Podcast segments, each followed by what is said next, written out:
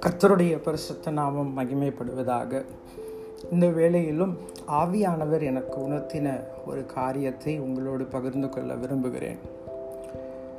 நம்மை சுற்றி நடக்கின்ற காரியங்கள் உலகத்தில் நடக்கின்ற காரியங்கள் அநேக கேள்விகளை நம்முடைய வாழ்க்கையில் நம்முடைய இருதயங்களில் அது உருவாக்கி கொண்டு இருக்கின்றது மார்ச் முப்பத்தி ஒன்றுக்கு அப்புறம் என்ன நடக்கும் இதுக்கு மேலே சபைகளிலே ஆராதனைகள் நடக்குமா?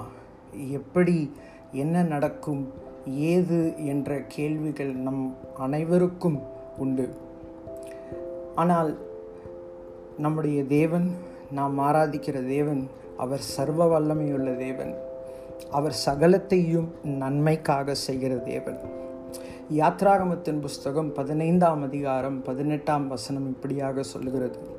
கத்தர் சதா காலங்களாகிய என்றென்றைக்கும் ராஜரீகம் பண்ணுவார். நம்முடைய தேவன் ராஜரீகம் பண்ணுகிறவர். அவர் அரசாளுகிற தேவன். அவர் அரசாட்சி செய்கிறவர். அவர் இன்றும் உண்மையுள்ளவர். அவர் மாறாதவர். வாக்குத்தத்தம் பண்ணினவர். அவர் எப்பொழுதும் மாறாத நல்ல தேவன். அநேகருக்கு நிறைய கேள்விகள் இருக்கலாம். ஏன் சபைகளில் கூட முடியாத அளவிற்கு இப்படி ஒரு காலகட்டம் என்று? நாம் வாழுகிற நாட்கள் இது கடைசி காலம். இயேசுனுடைய வருகை மிக மிக சமீபமாக இருக்கின்றது. நேற்று மதியம் ஆவியானவர் என்னோடு ஒரு காரியத்தை பேசினார்.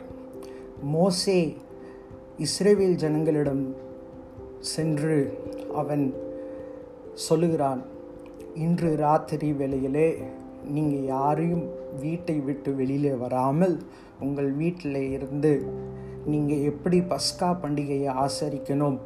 நிலக்காலிலே இரத்தத்தை பூசி நீங்கள் உங்கள் குடும்பத்தோடு உள்ளா உள்ளே பத்திரமாக இருக்க வேண்டும் என்று மோசை அவர்களுக்கு சொல்கிறது போல நம்முடைய தேசத்திலே இப்பொழுது நம்முடைய பிரதமர் ஒரு கட்டளையை பிறப்பித்திருக்கிறார். யாரும் வெளியில் வரக்கூடாது என்று.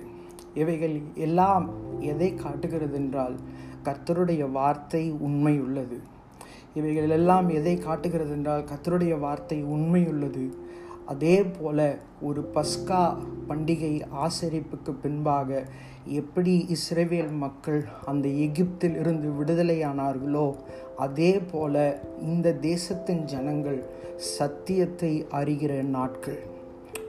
வேதாகமம் தெளிவாய் சொல்லுகிறது சத்தியத்தை அறிவீர்கள் சத்தியம் உங்களை விடுதலையாக்கும்.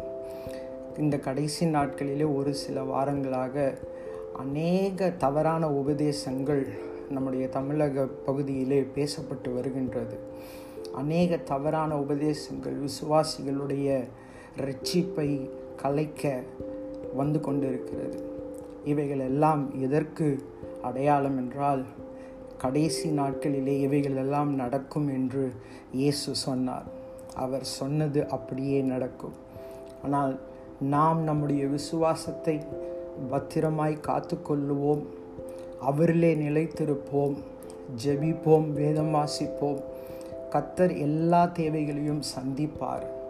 அநேகருக்கு எப்படி சாப்பிட்றது எப்படி காசு வரும் என்றெல்லாம் இருக்கும்.